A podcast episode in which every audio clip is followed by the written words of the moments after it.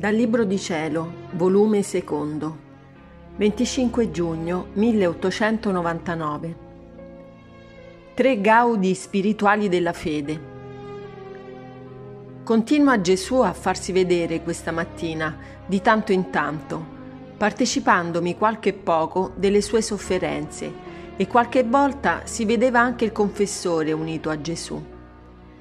Siccome lui mi aveva detto di pregare per certi suoi bisogni, vedendolo insieme con nostro Signore, ho incominciato a pregare Gesù che lo esaudisse in ciò che lui voleva.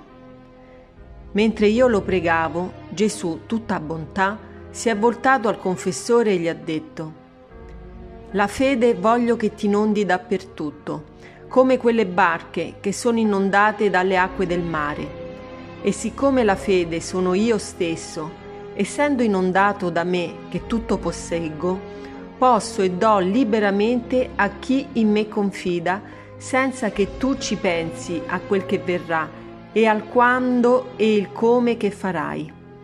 Io stesso, secondo i tuoi bisogni, mi presterò a soccorrerti.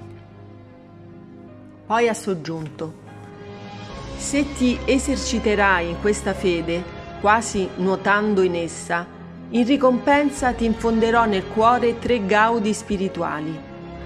Il primo è che penetrerai le cose di Dio con chiarezza e nel fare le cose sante ti sentirai inondato da una gioia, da un gaudio tale che ti sentirai come inzuppato e questa è l'unzione della mia grazia.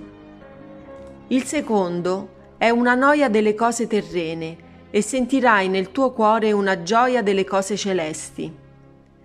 Il terzo è un distacco totale di tutto e dove prima sentivi inclinazione, sentirai un fastidio, come da qualche tempo lo sto infondendo nel tuo cuore e tu già lo stai sperimentando. E per questo il tuo cuore sarà inondato dalla gioia che godono le anime nude, che hanno il loro cuore tanto inondato dell'amore mio, che dalle cose che li circondano esternamente non ne ricevono nessuna impressione.